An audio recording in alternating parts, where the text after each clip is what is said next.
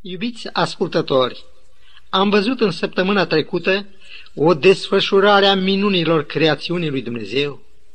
Realitatea celor săvârșite atunci au stat și continuă să stea ca o dovadă de netăgăduită a puterii și înțelepciunii lui Dumnezeu. Măreția și frumusețea ne amuțesc pur și simplu. Să luăm de pildă ziua a treia, când Dumnezeu a zis să se strângă apele la un loc și să se arate uscatul. Dacă luăm o miniatură a globului pământesc, vedem că mările și oceanele o ocupă mai bine de două părți față de uscat. Întrucât pământul are forma unei sfere, oceanele ne apar ca niște mari grămezi de apă.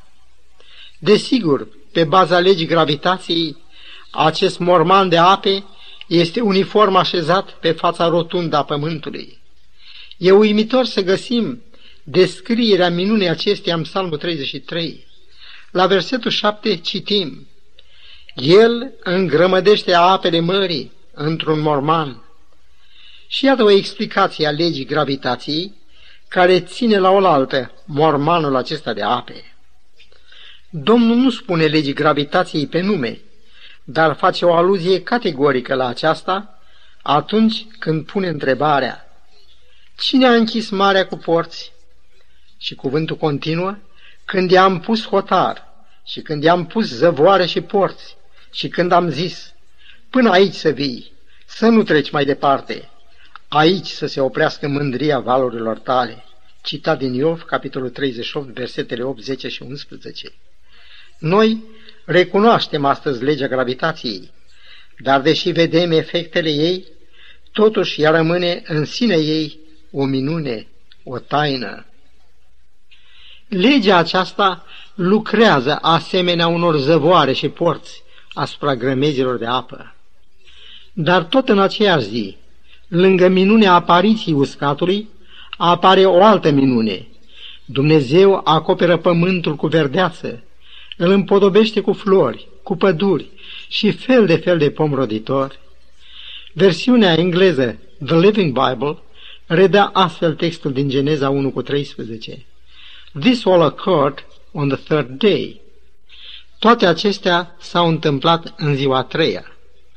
Am văzut în emisiunea trecută că soarele, luna și stelele din galaxia noastră, care se întind pe o distanță de o sută de mii de ani lumină, au fost create toate într-o singură zi din săptămâna creațiunii. Viețuitoarele mării și păsările cerului au fost create tot într-o singură zi. Apoi, în Geneza unu, cu versetul douăzeci și cinci, scrie că Dumnezeu a făcut fiarele pământului, vitele și toate tărătoarele pământului, pe fiecare după soiul lor. Chiar dacă există câteva sute de feluri de câini, în toate aceste feluri, câinii sunt câini și numai câini, și tot așa și maimuțele. Există variații în ce privește mărimea sau înfățișarea, dar maimuțele sunt maimuțe. Din grâu răsare tot grâu din zile creațiuni și până astăzi. Dumnezeu le-a creat pe toate după soiul lor. Dacă voi semăna secară, nu voi secera grâu, chiar dacă voi face lucrul acesta de un milion de ori. Biblia, spre deosebire de ce spune evoluționiștii, afirmă că Dumnezeu a creat iarbă cu sămânță după soiul ei, pom roditori după soiul lor. În Geneza unu, cu versetul douăzeci și cinci, scrie: Dumnezeu a făcut fiarele pământului după soiul lor, vitele după soiul lor și toate târătoarele pământului după soiul lor. Dar iată că s-au găsit oameni care să combată cuvântul Scripturii, dovedit ca adevăr în practica de totdeauna oamenilor, și să ne spună că o maimuță este strămoșul primului om. Atâția oameni de știință se întrec în a formula explicații că iarba, copacii, peștii, păsările, animalele și omul s-au dezvoltat dintr-o celulă vie care, deși nu se știe cum a apărut, totuși, datorită ei, au apărut toate formele de viață. Desigur, acei care s-ar alarma de o așa o teorie sunt liniștiți că toate acestea au evoluat cu încetul, în cursul multor milioane de ani. Cred că unii din dumneavoastră ați auzit știrea recentă că statul California a hotărât ca toate cărțile de școală să prezinte evoluționismul ca o teorie și nu ca o realitate în sine. Teoria aceasta amăgitoare a jefuit de credința în Dumnezeu tineretul căzut în mâinile unor învățători atei.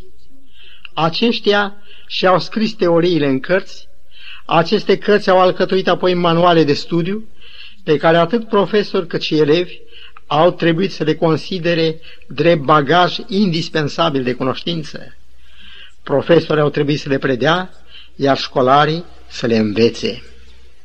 Dar îngăduiți-mi să vă spun câteva cuvinte despre cartea lui Charles Darwin, Originea speciilor, carte care a devenit atât de populară de mai bine de un secol. Unii au numit-o Biblia evoluționiștilor. Atâtea presupuneri au fost luate drept credință și atâtea speculații drept fapte. Cineva a făcut un fel de radiografie a cărții acesteia și iată câteva constatări în legătură cu chipul în care autorul își susține teoriile. De treizeci și șase de ori el spune socot sau putem gândi.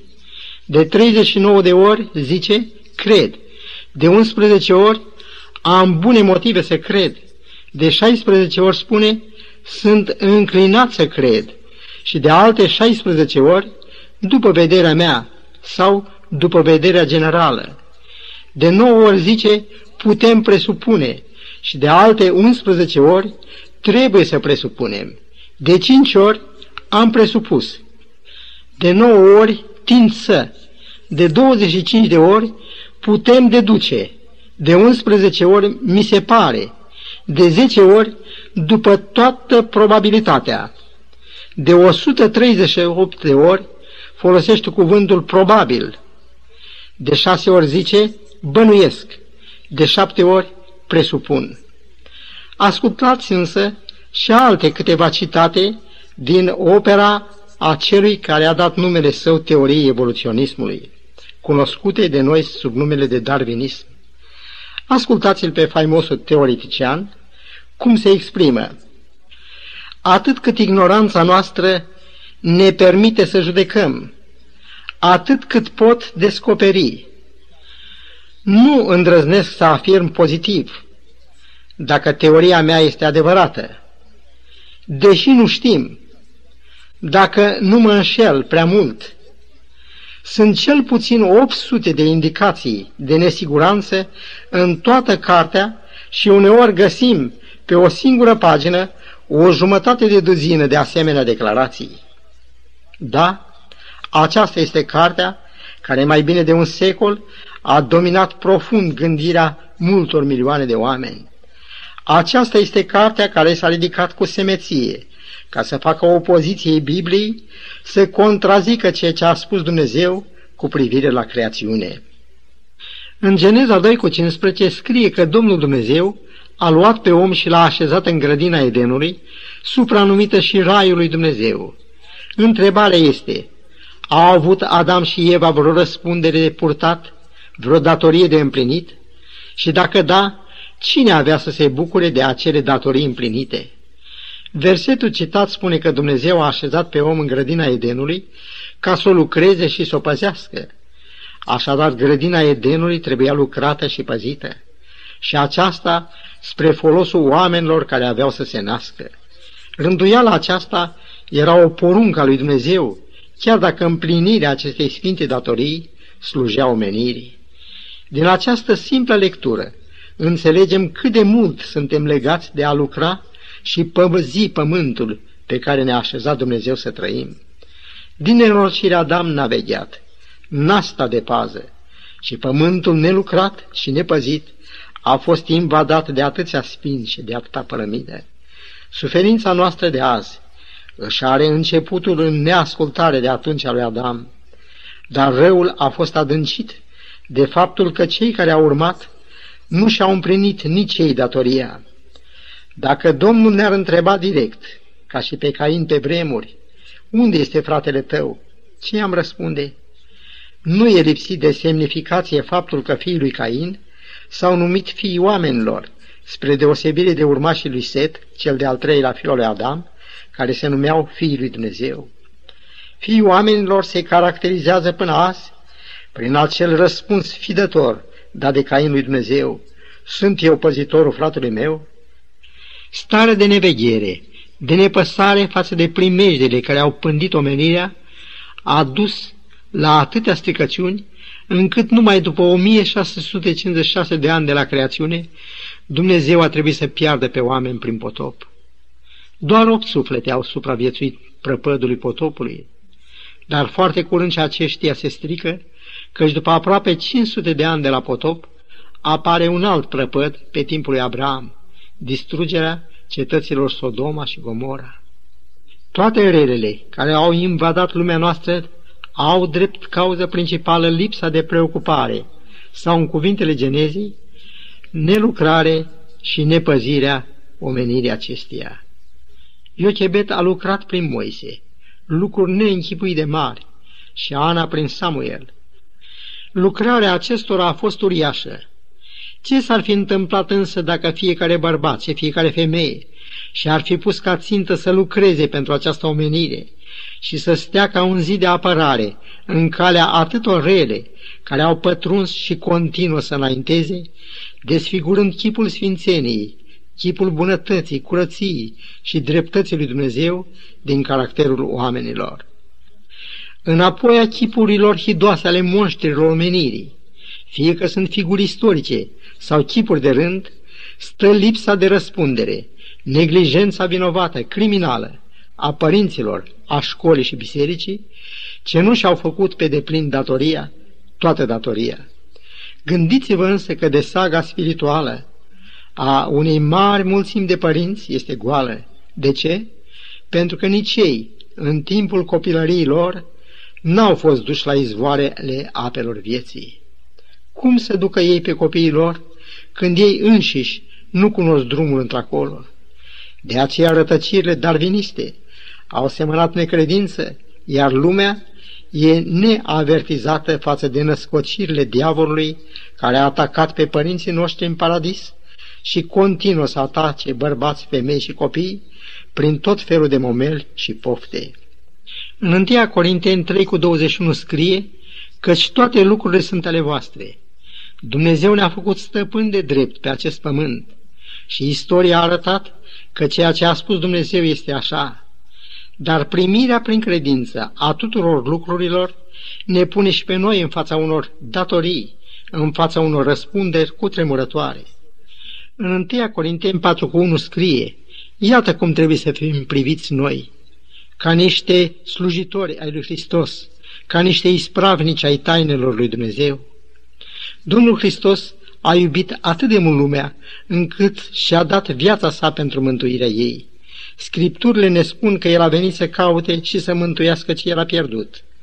Ca slujitorii lui Hristos, noi trebuie să avem aceeași țintă ca și Domnul nostru, și anume salvarea unei lumi pierdute.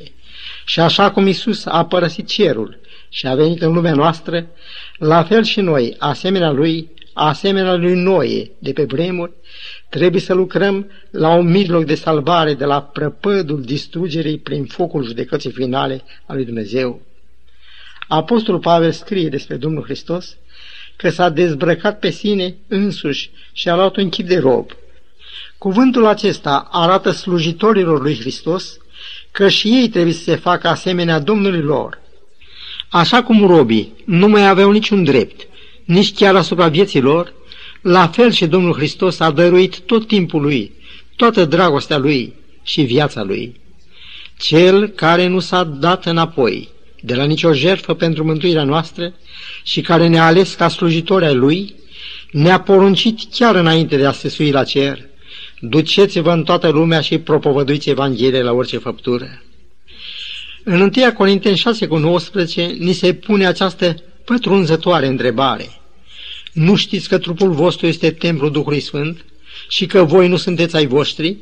Și versetul următor continuă: căci ați fost cumpărați cu un preț, proslăviți dar pe Dumnezeu în trupul și în Duhul vostru, care sunt ale lui Dumnezeu. Noi aparținem lui Dumnezeu, suntem zidirea mâinilor Lui și când moartea a pus stăpânire pe noi, Dumnezeu ne-a răscumpărat prin Domnul Iisus, care a murit în locul nostru.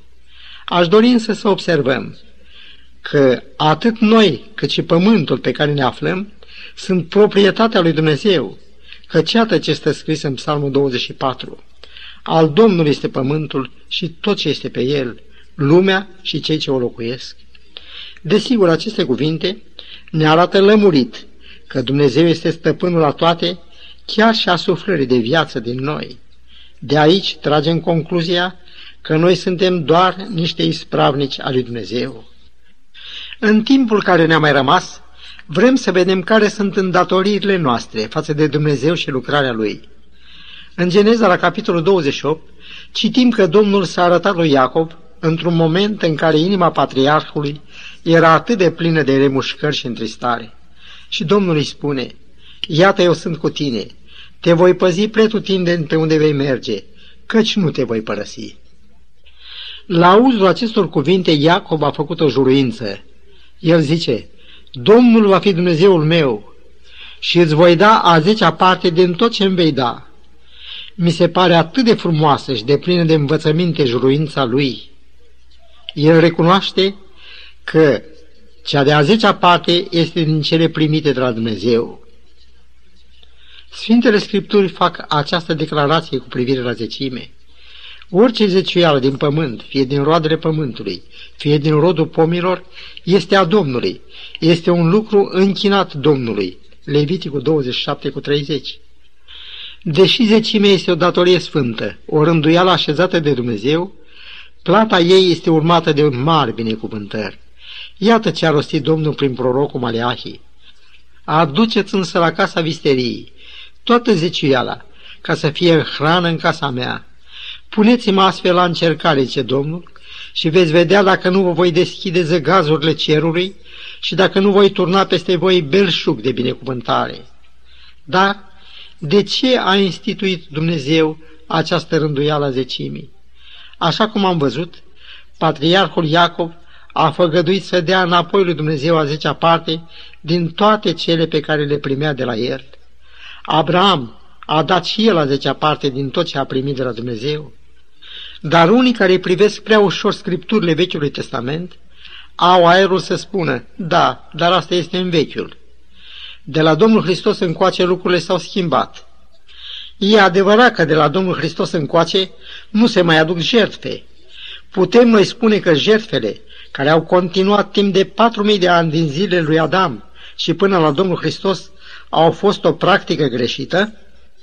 Jertfa Domnului nostru Iisus Hristos face și ea parte din sistemul jertfelor rânduit de Dumnezeu pentru păcat?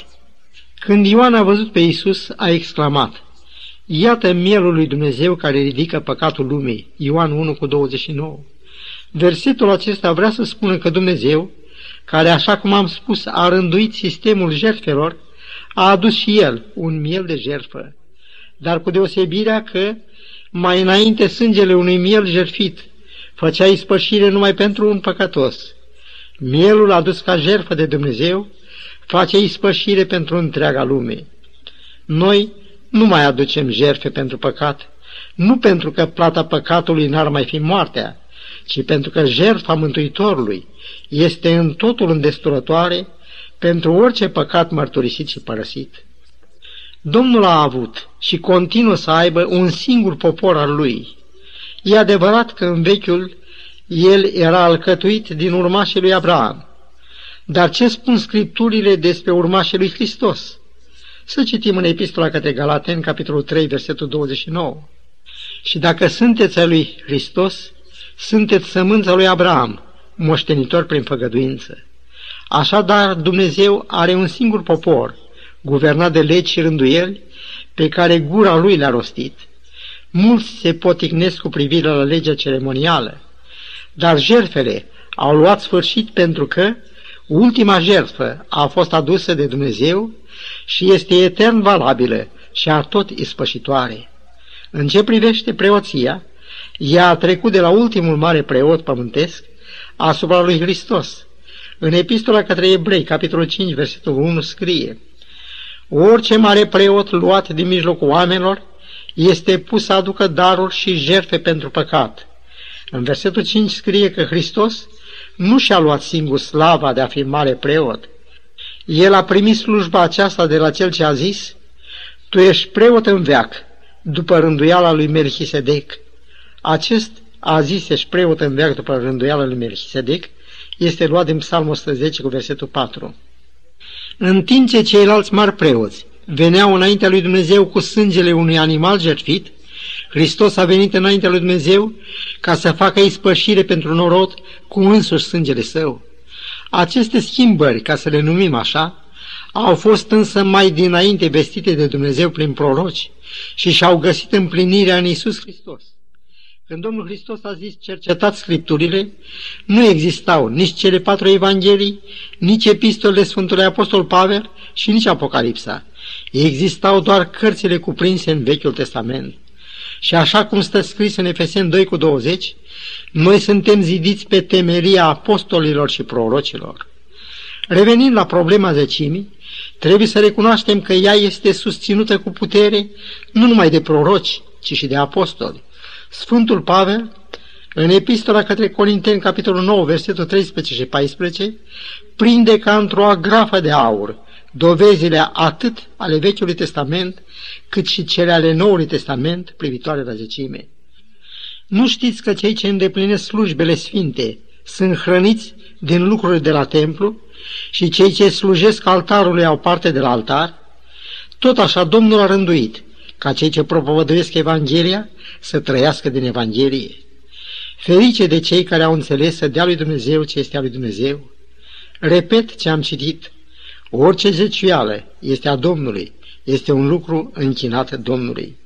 Am aflat cu multă bucurie că și alte biserici din Marea Frățietate Creștină au ajuns la convingerea că zecimea aparține lui Dumnezeu și că ea trebuie adusă la casa visteriei.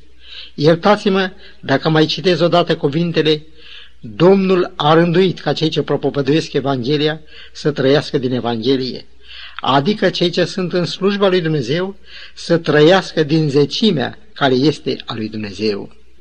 Am auzit pe mulți comentatori spunând că zecimea este astăzi ceea ce era în paradis, pomul cunoștinței binelui și răului. Lăudat să fie Dumnezeu că sunt astăzi bărbați și femei care mănâncă din toți ceilalți pomi din grădină și nu se ating de ceea ce este a lui Dumnezeu. Atât pomul cunoștinței binelui și răului, cât și zecimea sunt declarate de cuvântul Sfintelor Scripturi ca fiind ale lui Dumnezeu. Am citit experiența unui credincios care a văzut cum un nor de lăcuste s-a abătut asupra localității în care el locuia. Atunci el a îngenunchiat și s-a rugat: "Doamne, Tu știi că eu nu m-am atins de ce este al Tău. Ocrotește-te, rog, de furia lăcustelor, ceea ce Tu ai rânduit pentru hrana mea." Rezultatul? Ogorul acelui credincios a rămas neatins. Era un adevărat monument al iubirii și credincioșiei lui Dumnezeu în acel prăpăd general. Scumpul meu prieten, cuvântul vieții glăsuiește astfel către noi: ferice de cine citește și de cei ce ascultă cuvintele acestei prorocii și păzesc lucrurile scrise în ea, căci vremea este aproape. Ferice de tine dacă vei fi nu numai un simplu ascultător, ci și un împlinitor al vrerii lui Dumnezeu. Să încheiem cu o rugăciune. Părinte Ceresc, îți mulțumim pentru mielul de jertfă, pentru sacrificiul făcut pentru mântuirea noastră.